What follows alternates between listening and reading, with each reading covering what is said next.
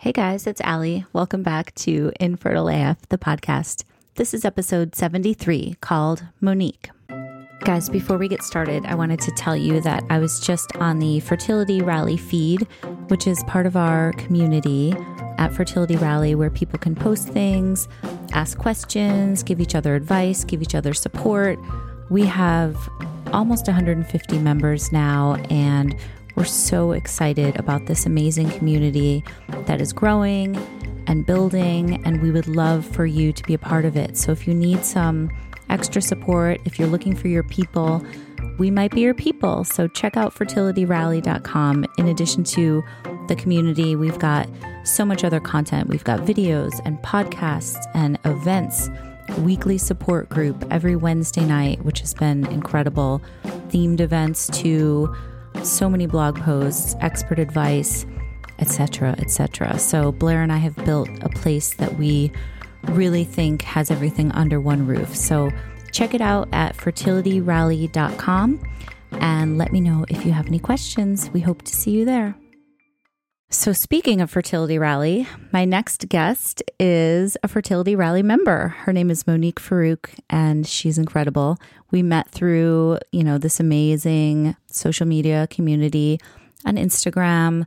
We had her on one of our Fertility Rally virtual events about infertility and women of color. And she's got a podcast called Infertility and Me. And today she's going to tell us her story about having her son. So it started out with some tubal blockage and unsuccessful IUI. She's going to talk about experiencing prejudice at the fertility clinic, which is complete bullshit and needs to stop. She is going to tell us about her terrible two week wait, what happened when she finally did become pregnant, and then her pretty traumatic birth story. So her son is okay now, spoiler alert, but she's just incredible. Monique, I really love and adore you, as you know. So I want to thank her for sharing her story. And without further ado, this is Monique's infertility story.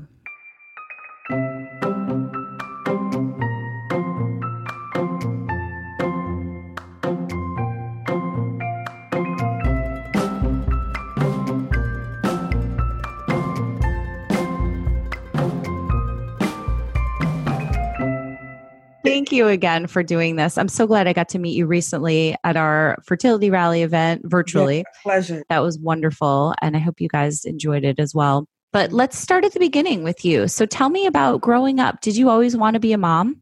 You know, I didn't, as a kid and as an adolescent, even as a teenager, I never pictured myself with a baby on my shoulders, you know, or being pregnant. I didn't, I didn't start visualizing it until probably like going into my mid 20s. And I was like, mm-hmm. maybe I do want kids, you know? And I was on birth control from like late teens all the way up until a year and a half before I met my husband. So I did everything to prevent it. And I just didn't, I didn't see myself as being a mom. I really didn't. And mm-hmm. it's so mm-hmm. funny because like I, I would, I would do it all over again. You know what I mean? So yeah, I just I, I never saw myself as a mom. I was kind of like selfish in that way because I was like, you know, I just want to do what I want to do and, and mm-hmm. keep make maybe make a couple dollars along the way, you know? right. And but, where did you grow up? So I grew up in a town called Howard County. Actually, it's called Elkridge, but it's in Howard County, Maryland. Okay. And it's like maybe 20 minutes away from Baltimore and about 45 to an hour from DC. So we're like in central Maryland, I guess you could say. Uh-huh. But that's where I grew up from 10 until I left home at 23. So my parents still live there. They still have their home that I grew up in there and my husband and I live about 30 minutes from my parents south. Going oh, that's nice to be that so we're close. Still really close. Yep. Yeah. Still really, really close. Yeah. So how did you and the hubby meet? So we met in my hometown in Howard County. Um, he approached me. I was out one day and it was like a wrap from there. It was like no special love story. it was, you know, it wasn't all eventful and you know, I hear some really incredible stories about how people meet, like they met because she was a nurse and he was at the hospital she was caring for him at, you know, things like it wasn't right. like that. It was like very casual, very natural, and very easy. And I really appreciated that part about our relationship because everything was just so so natural and it just mm-hmm. it just it all came together just mm-hmm. Just the way we both wanted and we both visualized. And so it was um, us coming together. It was like kindred spirits. How long before you guys decided you were going to spend the rest of your lives together? So probably about six months in, you know, nice. and we did have a little bit of a break um, during the time, the 23 months that we were together, because I had actually gotten married very early, and I was married for about a little, barely over a year. And so when I met my husband, I actually had been, I had left the first husband six months prior. Mm-hmm. And so when I met hus- hubby, I wasn't divorced completely yet. I was still in the separation part. And in Maryland, you have to wait a year before mm-hmm. you can, mm-hmm. before you can get your finalized of divorce and everything. So in the middle of the first year, we kind of felt like it was the right fit. You know, we had a lot of the same goals, we had a lot of the same characteristics. We just had a lot in common, a lot and. A lot. We're very different, but we had so much in common. So um, yeah. we took a break. I got the the first divorce finalized during that break, and then we got back together.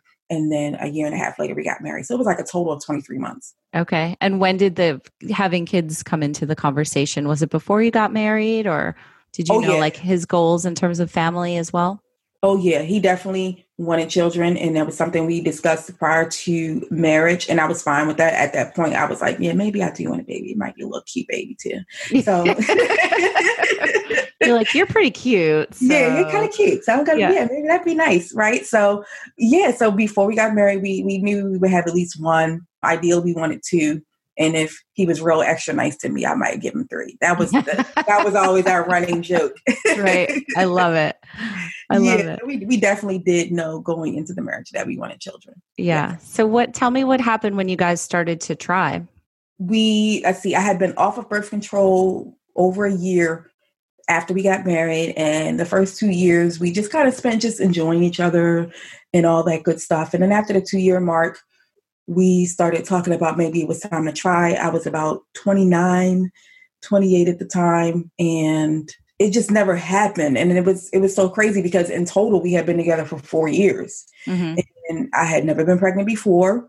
And even with my first husband, I was on a I wasn't on birth control either with him, mm-hmm. and um, I had gave myself a break. And so I just never had been pregnant. And so I was starting to think that something was wrong, that maybe something with the birth control happened. It was messing with my hormones and stuff. So after two years, I was like, we got serious and we're like, okay, we're going to start trying. So we did for a whole year and nothing happened. Mm-hmm. And that's when I went to go see a fertility specialist specialist for the first time. So I was so about 29 years old back then. How did you feel like that year that it wasn't happening? Like what what what kind of toll did it take on you emotionally? I was just like, what the F is going on? This mm-hmm. is crazy. Is it me? Is it him? He had never had any kids.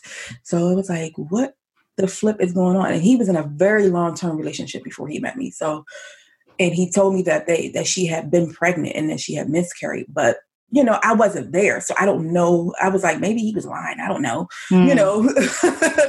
and, and it was just so weird because I was like, something, I don't know, I just had this intuitive thing going on where I felt like it was me. Even though I had doubts, maybe it was him, you know, maybe, you know, maybe something in his genes he didn't know about because he's not very close to his family. So mm-hmm. all of their history and things like that. So it was just, we were just going back and forth. Well, maybe it's you, or maybe it's me, or maybe it's both of us, you know. And it wasn't like we were doing it in a bashing kind of way, like, no, it's you, it's you. No, we weren't right. that. yeah but we were just going, flipping ideas back and forth. You know, we just didn't know. We just didn't know. It was like the strangest feeling of yeah. having that diagnosis. And I hate the fact that we had that we have to wait so long before a specialist will essentially see us. Right. So did they give you the line?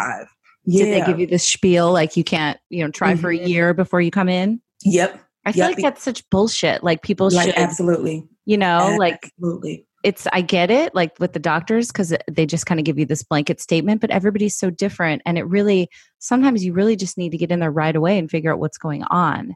You know, yeah. I feel like as women, sometimes we know that there's a problem, and to have to wait is like torture. Mm-hmm. And it's so funny because even like your OBGYN, he or she won't give you a referral for a specialist right. to even get tested, or they won't refer you to a radiologist if it hasn't been six months to a year, you know, depending right. on your age. Like you can't even do anything. Like, you, like I got to pay all this money to see a radiologist if I don't have a referral. And then maybe the radiologist won't even see me without the referral. Right. You know, it's, it's just so crazy. And I feel like, I feel like if a woman has never been pregnant before, especially if you've never been pregnant before, we should be able to get seen just as fast, 6 mm-hmm. months, period, and go from there. Because. You know, there's medical issues that could that need to be treated a lot of the time. So Completely. definitely. So what happened when you guys finally did go in to see somebody? Did they were they able to diagnose something right away or what did they say?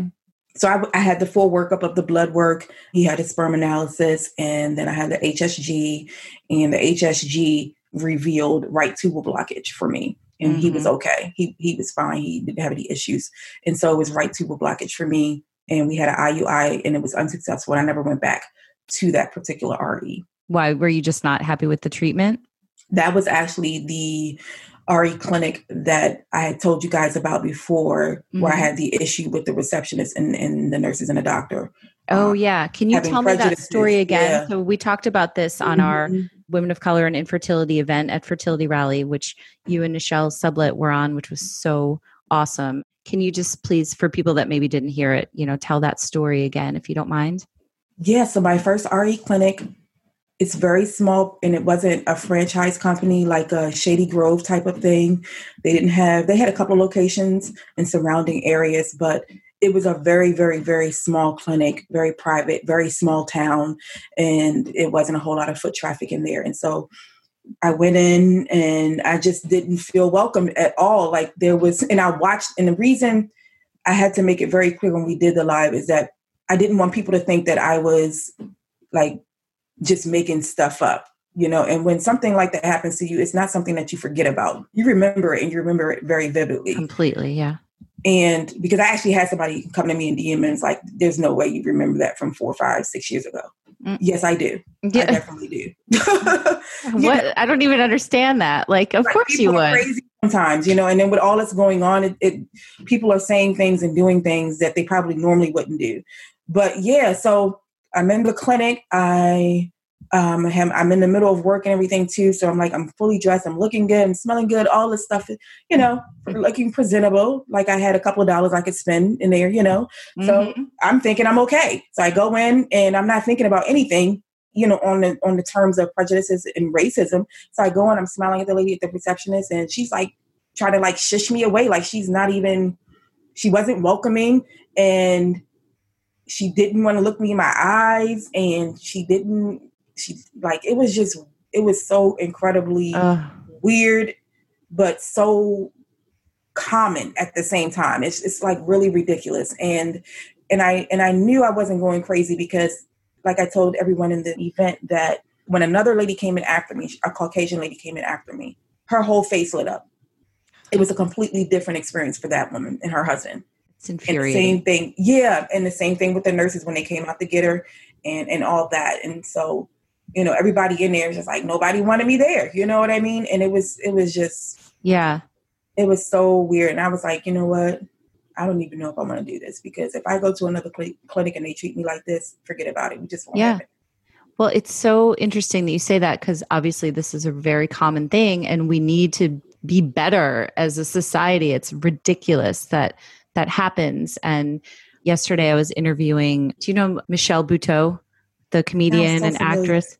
So she was telling me she went through several rounds of IVF too, and she was telling me the same that when she go went into the clinic, you know, not only would they like she asked the doctor who was white some you know question and he was like i don't like your tone and like snapped back at her mm. and then she said when she would go out to pay they would always ask her for her credit card like right away like as if she was going to like take off without paying or something. Wow. And then yeah. she's married to a white dude and she said that when he would go the appointments with her they treated her totally differently. Wow. Yeah, yeah. i can believe that.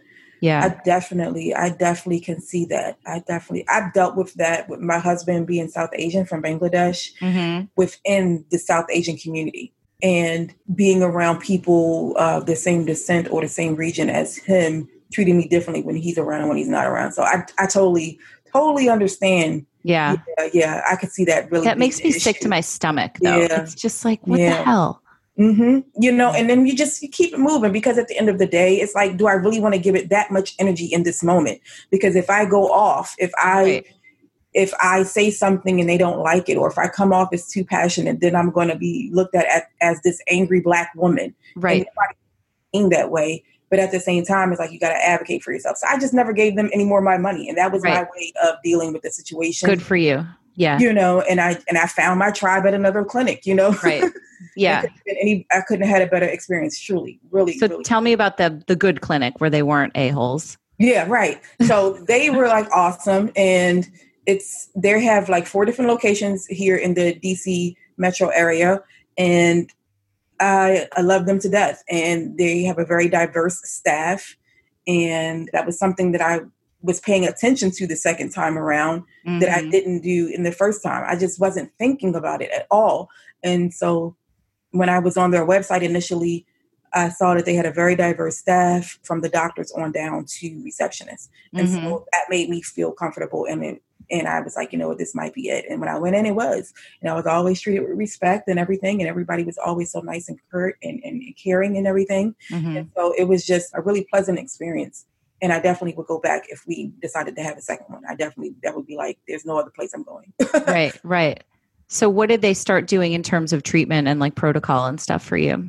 Since it had been four years since the IUI and then going back for a second clinic, it was 2012 the first time and the second time was 2016.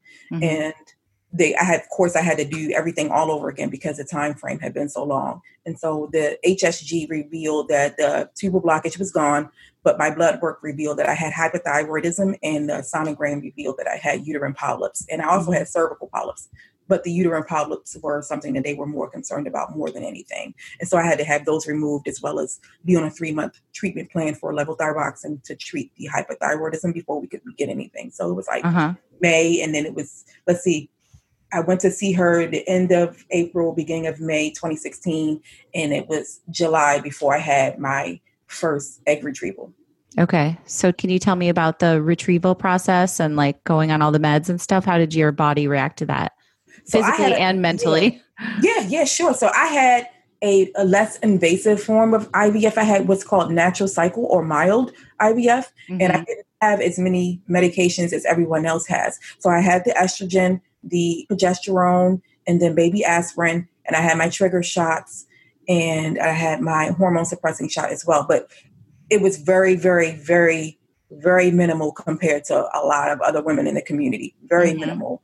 And it was only because they offer it because one is cheaper. It's only about 15 grand for the whole cycle. Mm-hmm. And if you get your periods regularly and you don't have endometriosis or anything else like that, that can affect your periods. Now, hypothyroidism can affect your period, but for me, it did not. And so mm-hmm. I was a mm-hmm. candidate for the natural cycle IVF, and I had good egg quality at the time as well. So the, all of those things made me a good candidate for it and they only take one egg at a time and which is another reason why I didn't have so many medications because I'm not producing so many follicles for more than one egg to be implanted back into the uterus. Mm-hmm. Okay. Yeah, so it was like really, really, really less invasive, but still very nerve wracking. Still very, you know, I wasn't sad. I was hopeful, and I didn't at this point because it had been so far in between between 2012 and 2016. I had done a lot of self work in that four year period. Mm, like and what? So, like all types of things, girl. Like getting really deep with meditation and my mental health practices as far as it's just exercising, getting those endorphins going. Mm-hmm. Um, I went pescatarian, then vegetarian, then vegan. By the time I had my first egg retrieval, I was completely vegan. And wow. Are you I had, still? I am not still because when I was in my second trimester, he wanted meat. So yeah. I was eating steak. You gotta listen to your body. yes, I was eating steak and potatoes. Like the first trimester, totally. I couldn't stand the smell of meat. I couldn't stand the smell of it. Oh my gosh, it was terrible. But during that four year period, I did a lot to just make my body strong. And I just wanted to be yeah. able to carry this baby because that's another issue with hypothyroidism that I didn't know at the time was that you can miscarry very, very easily mm. uh, with mm. hypothyroidism if it's not treated. And so I just wanted my body to be strong. And so I was doing everything. I was always a prayer kind of gal. And so I just upped my game and started researching and learning about meditation. It was something that I had never tried before. So I really mm-hmm. got deeply, deeply into that. And then I got deep into mindfulness. And it wasn't like I was using affirmations to to tell my subconscious mind or to trick my subconscious mind into believing in my body believing that you know, I could get pregnant and I can hold this baby. It was more so just about about me wanting to keep my freaking sanity. Period. Mm-hmm. Totally. It was more so that more than just having a baby, but I was going hard with the exercise. I probably exercised a little bit too hard. I was like going insane with exercise. I'm talking six days a week. Yeah. Weight training and cardio. Like yeah. I was so tiny and so fit. It was just like it was crazy. It was so yeah. crazy. But you know, when I when it came time for the egg retrieval, my doctor told me she didn't want me doing any of that. I wasn't allowed to do anything. Right. Yeah, of course. Of course. Yeah. Guys, I want to tell you about these new customized vitamins I've been taking from a wellness brand called Care of. You take a short online quiz and answer questions about your diet, your health goals, and your lifestyle, like how much sleep do you get? How often do you work out? Do you follow any specialty diets? Are you concerned about your hair, skin, and nail health? And I was like, not enough, not enough, not enough. And yes, definitely. And then about a week later, you get this package of vitamins and supplements delivered right to your door. And they have these little daily packs which are super cute and easy to throw in your bag, travel with. And then they have this booklet that explains what you've been sent and what each pill does and why it's been sent to you. But my favorite thing that I've been using, and I already ran out of them, so I need to get more, are these little quick sticks, they're called, of caffeine. So it's a powder that you pour into your mouth and it tastes really good, and you don't need water and you just swallow it right down and you get this little caffeine jolt. Um, they also have really yummy protein powders that are made of wholesome ingredients like organic cocoa, pink Himalayan sea salt, and other really yummy good stuff. So, that being said, Care of is offering you guys, my listeners, 50% off your first order. So, go to takecareof.com and enter the code InfertileAF50. Again, it's 50% off first order. Go to takecareof.com and enter the code InfertileAF50. Thank you. So, what about your husband? How is he feeling through all of this?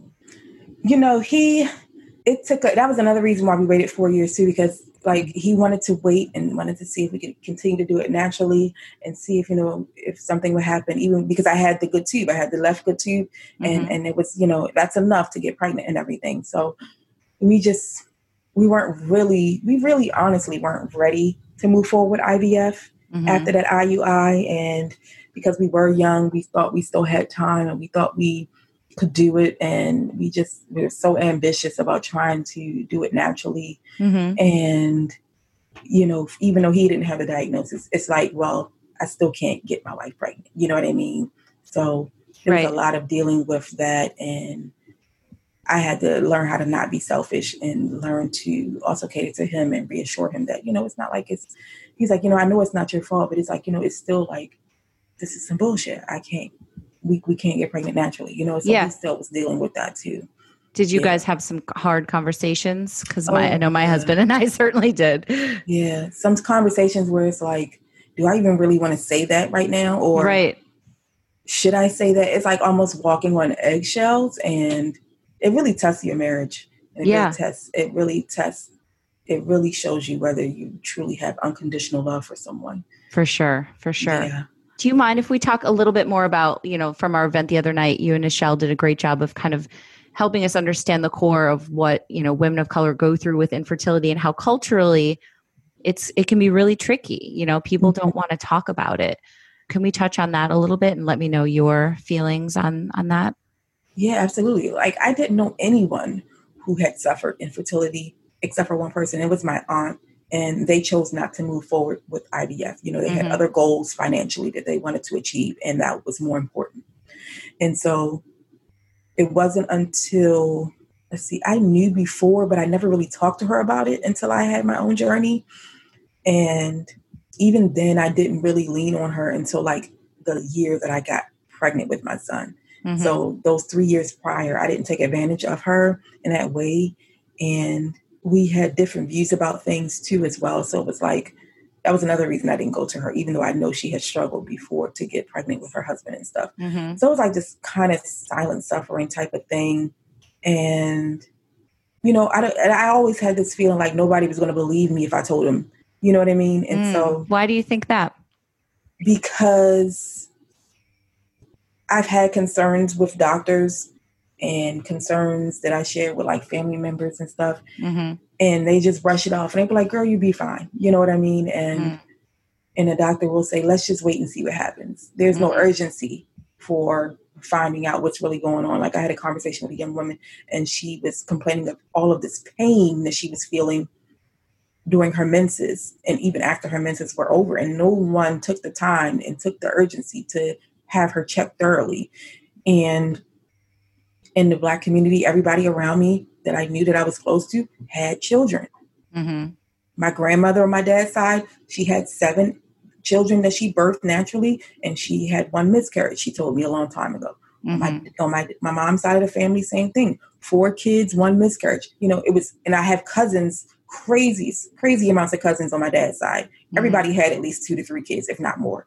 And right. so like my, my one of my uncles he's he's gone on now but his first wife they couldn't get pregnant naturally when they first got married. They adopted and they got pregnant right after that. Mm. so it was like stories like that that were happening where people were still getting through and still getting pregnant naturally. And so it just infertility was never a part of my vocabulary. And it was not something that i knew a lot about prior to trying to conceive. Mm-hmm. and i was so even though I felt like there was something going on with me, I was so deathly afraid that I was going to be one, one in eight. yeah. And you were know? you also afraid to even broach the topic with like your friends and family members because it was just like kind of taboo? Yeah, absolutely. You know, there was nobody that could really, re- I felt like there was nobody that could relate to me. And my aunt yeah. who went through it, she lived in a completely different state. So right having a conversation on the phone was was nice and all like that. I just didn't take advantage of it. I didn't really think anybody would care because they would always say, "Oh, y'all y'all are young. Y'all got time. You don't have right. to rush it. People are waiting longer." It was all of, always those type of comments and things from people around us, and it just it was just so isolating to have this diagnosis for four years mm-hmm. and holding on to it because I didn't mm-hmm. I didn't speak about it to anyone but my mother and my father at the time, mm-hmm. Mm-hmm. and and with hubby of course. So it was just right. like this so isolating and just walking around with this freaking skeleton in my closet, you know? Yeah, yeah. Was that part of the? So I want to talk about obviously what happened next in your journey and having your little guy, but I also want to talk about your podcast because mm-hmm. you've started, you know, you started this podcast, Infertility and Me, which is so amazing. And you know, tell me about the impetus behind that? Was it because nobody was talking about it and you're trying to to shatter those stigmas? Absolutely. Absolutely. And originally the podcast was going to be called Infertility in Me colon the brown girl experience because when I did the searches on podcasts, Apple Podcasts for infertility, I think Erica McAfee and then the infertility podcast came up, and those were the two brown faces that I saw. Mm-hmm. And but Erica McAfee's podcast deals a lot with laws, you yeah. know, and and that's and she does include infertility as well, but she deals a lot with laws, and right. which is amazing. And I didn't see anybody that looked like me, and so yeah, I had no problem listening to other people's podcasts. That was never the issue. It just wasn't being tackled in the same way by brown women. It really right. wasn't. Yeah really totally it really wasn't. And so that was part of the inspiration behind infertility me. And because i come from such a diverse background in town where i grew up you know i was like you know what? Maybe i'll just call it infertility in me. That way anybody feels welcome. Lgbtq anybody. Yes. And i didn't want to single out just brown skinned women and black women. I wanted to be true to who i am and i am a diverse person. Right. I like diversity.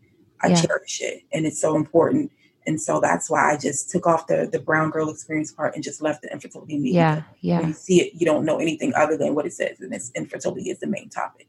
Right. And tell me what kind of feedback have you gotten from people? I mean, I'm sure, you know, we both have podcasts, obviously. You know, I get amazing letters all the time. Mm-hmm. I'm sure you do too. Can you tell me about some of the people that have reached out that are yes. listeners and that you've helped? A lot of the listeners that have contacted me have been contacting me on Instagram. Yeah. A lot of the emails I get are from people who want to come on. But Mhm. for as far as listeners who are going through it, a lot of them will DM me from their personal Instagram pages because they don't have fertility pages.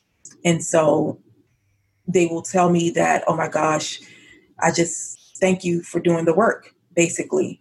And especially from brown women. And they a lot of them have told me like I don't I haven't found another podcast that's talking about it the way you do and being a brown black woman in America. And I've gotten a lot of South Asian women who are from regions like my husband who have felt a connection to me because they don't have anybody in their community talking about it either. Mhm. And it's very taboo for that community as well, um, whether they live here or out of the country in a, in a different continent.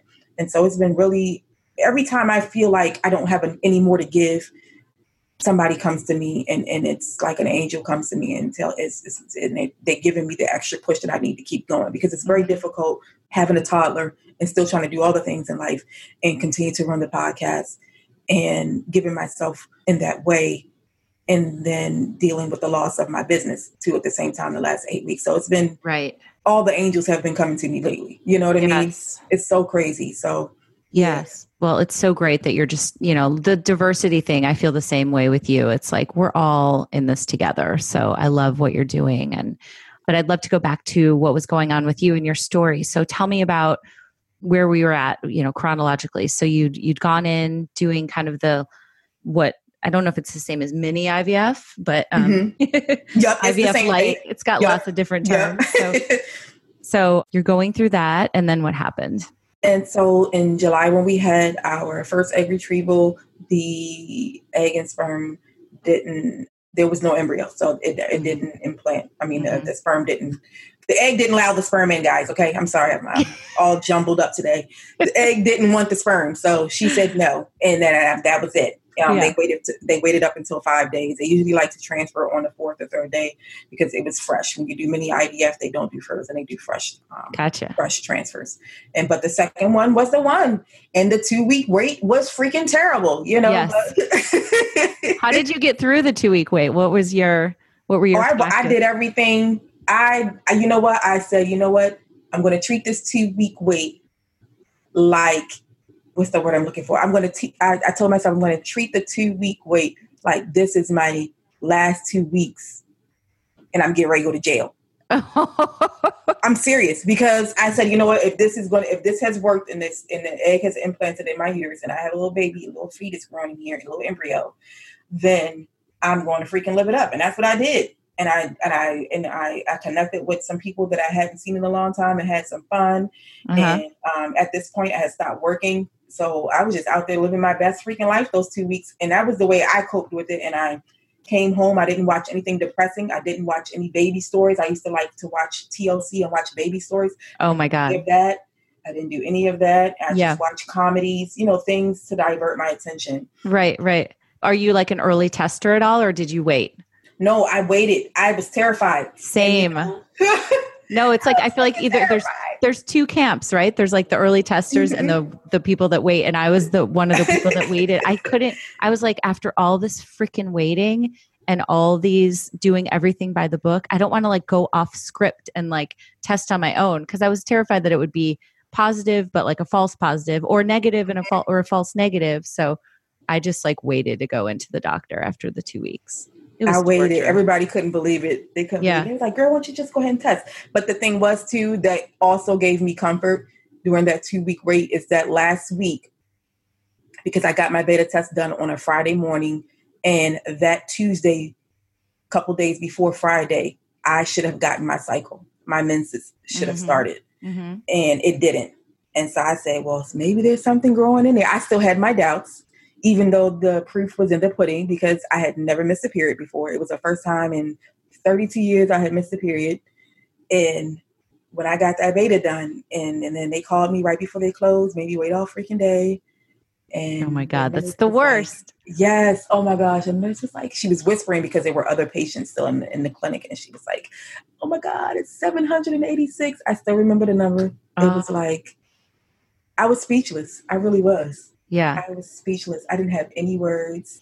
I had like just woken up from a nap. So I was like kind of groggy and I was like feeling like this was like in a dream or something. Right. But it was just, it was the single best day of my life. One of the Yeah. best days. Oh, I love best that. I love that.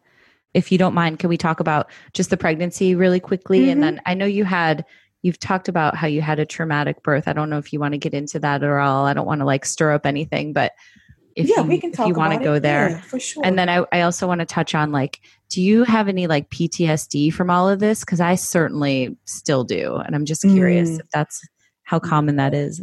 Yeah. So for the pregnancy, it was such a nice pregnancy, and every symptom that I needed to keep me comforted that the baby was still growing, I had it. I had every symptom, you guys. I Mhm. lost 15 pounds my first trimester. Mm. I was so freaking small. Was I was smaller than I was before I got pregnant. Mm-hmm. And then I had it was like six weeks came and I started nausea started out of nowhere. And before that, up until six weeks, I just had like really sensitive breasts as if it was premenstrual symptoms. Mm-hmm. And it was like clockwork. Every every milestone, I would get a new symptom. It was so funny. And Mm-hmm. the nausea, I was it was terrible. we have certain smells and Oh, yeah. oh my gosh, it's terrible to go through, but it just gave me so much comfort. I was like, Lord, please just give me a sign. Mm-hmm. So I got nausea, you know, for up until 13 weeks. And um after that, it was just it just and he made me so beautiful. Like I was so pretty when I was pregnant. And Yeah. um, I bet. oh my gosh. Because you know, sometimes the babies take so much from moms and their bodies change and they get acne. you Yes. know, and I didn't have any of that. It was just so such a beautiful pregnancy and and I love time- that you own that too, and you say that. That's, no, that's so awesome that you say that. You know. Yeah, and, and I just oh my god, I think about it all the time because he was born early and I feel gypped a little bit. But um yeah, I did. I definitely feel gypped. Yeah. and I always tell my daughter that she stole, you know, daughter steal your beauty. I was like, I was so much prettier before I became your mom. and you know now so I look like a hag. Oh no, no, not at all. Far from it. Far no, I'm from not it. fishing. I, I'm just kidding. but yeah, so it was like it was just such a nice pregnancy, and the flutters began at 16 weeks, right on time. And um, unfortunately, hubby never got to feel any of the kicks when I got into like 22, 23 weeks, where they really just start kicking and everything because I did have him so early. Mm. And when I was 24 weeks, in the, and I was actually in the hospital for a week before I gave birth to him. I Mhm. went in at 23 weeks, five days, Mhm. uh, premature labor on a Friday night. And the Mhm. next Friday, January the 20th, is when I went into labor in the evening, about 5 30, 5 Okay. So, how many weeks along were you at that point? 24 4. Okay. Were you freaking out? I was in I was at Washington Hospital Center in DC. They had me in the labor and delivery unit for a week. The first two days was very like it was so uh just thinking about it, it's like watching a movie because it was so freaking uncomfortable. The beds in the freaking delivery, labor and delivery area have no cushion. It's just like this freaking mattress, sanitary mattress, just enough for you to lay on Mhm. and I'm hooked up to all this stuff. The baby monitoring machine, as if I'm getting ready to go into labor at any moment. Well, I wasn't. I was in active labor, but they were able to stop it. And so, just monitoring him, and every time he didn't kick or it sound, something was wrong with the machine and the heart rate wasn't coming up, I was freaking out. My husband didn't leave my side. You know, he's still trying to run his business, and my parents and stuff, my sister coming down to check on me and everything, my brother in law. And the night that I went into premature labor, I was still home by myself because we were in the restaurant business. And so hubby hadn't been home yet. It was around 11 o'clock ish. He didn't close till 12 a.m. And so he wouldn't get home until uh, 12 31 o'clock. Mhm. So I was still at home by myself and I went to the bathroom. I was laying on the couch with the dog watching movies, go to the bathroom and I'm urinating. And then after I finish urinating, this gush of blood comes out. oh God. Freaking out. Freaking out. I'm shaking, trying to call my husband, let him know what happened, and also trying to get him off the phone so I could call 911 just in case. But I ended up being able to get myself to the hospital. I put the I put my pad on. I mm-hmm. wasn't in any pain, luckily, which was really how I got to the to the hospital alone because I wasn't in any pain. I was just bleeding. Yeah. And so I get to the hospital, and luckily, the hospital where I went to was five minutes within walking distance of Oh, wow. the restaurant. It was just so wild how everything happened. And so he rushed over, closed up early, rushed over, and everything. And they just had me hooked up on these monitors. And the doctor didn't want to put any fingers in me to test where how much I was dilated. And so they kind of just peeked in and looked, and they told me I, I might have been two to three centimeters dilated. But Mhm. later on, we found out I was only one. And so they had to transport me to Washington Hospital Center in DC because that hospital wasn't level four. And if the baby had have come, they didn't have the clearance uh, medically to take care of a baby that young. Oh, wow. Okay. So I had to be transported to Washington, D.C. to be cared for. And it's right, the hospital I was at is right next to Children's Hospital Mhm. um, in, in DC. And so they took really good care of me there, but it was just so nerve wracking. I couldn't brush my teeth for two days. I'm like, oh my God, try not to talk to anybody because Right. I freaking dragging breath all over the place, man. you can't bathe. I couldn't bathe, you know.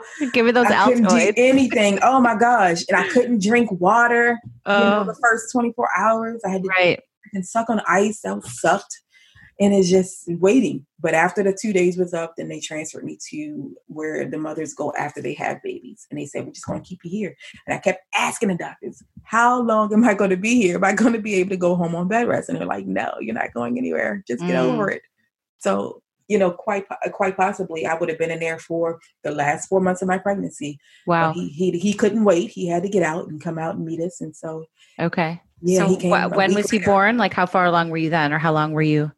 Yes, I was in the, the hospital. I went in on a Friday at 23 weeks, four days, and I had birth. I gave birth to him exactly this the next Friday. Okay. Okay. So it was seven day period at Wow. 24 weeks, four days, and So I was actually inaugural Friday when President Trump was put in the office when I gave birth. Oh wow. So It did he go crazy. straight to the NICU? Yeah, absolutely, Okay. Okay. absolutely. And how long I was he had in there?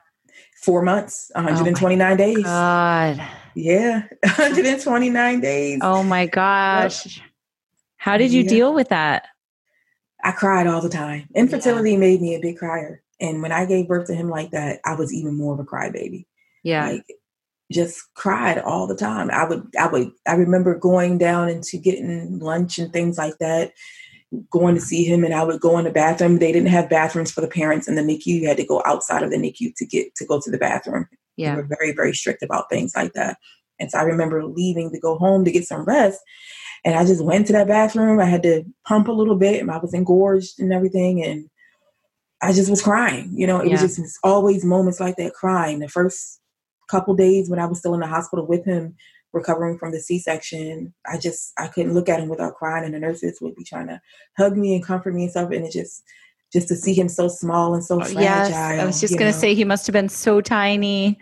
twelve inches long, one point oh. nine pounds, Oh my Yeah. gosh. So so little. And you can And look at him now though. Oh my gosh, he's a terror. He's a terror, you guys.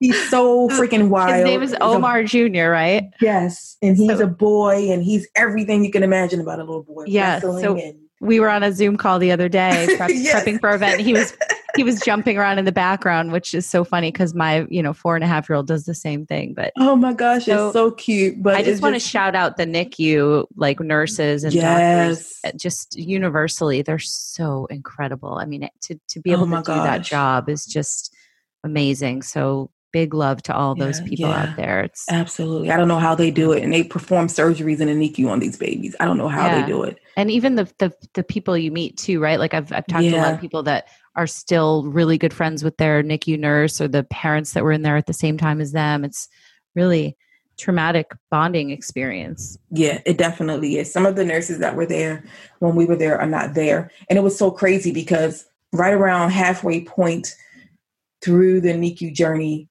I kid you not, there were about four or five nurses that were all pregnant at the same time. Because, you know, when you're around women so much, your cycles are on the same Mm-hmm. you know, a couple days within each other. Then she gets it, then she gets it. They were all right behind each other. It was so wild. And then one of Mhm. his doctors was actually pregnant too with her third baby. So Oh, wow. like by the time we left, it was just so wild. They were all pregnant at the same Yes. time. Yes it was Yeah. just, it was, they were really, really sweet and nice. And they were so helpful. And there was a time when my dad went to go see him one day and they let my dad hold him and stuff. It was just, oh, God bless him because Yeah, angels, I'm telling you. absolutely. Well, I'm so glad it worked out for you. What a story.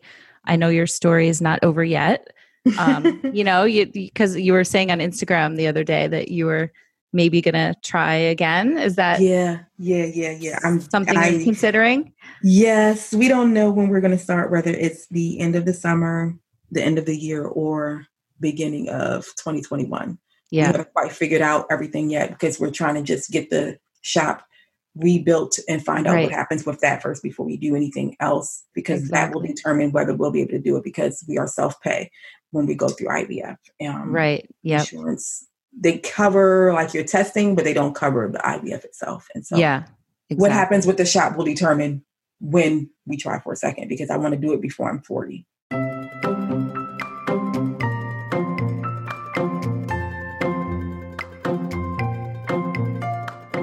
All right, friends, thank you so much for listening today. And thanks again to Monique for sharing her beautiful story.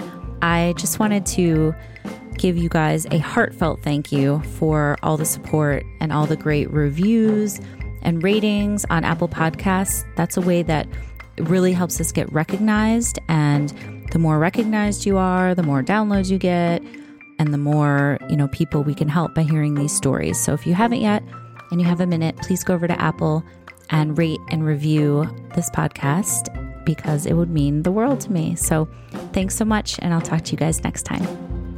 Okay.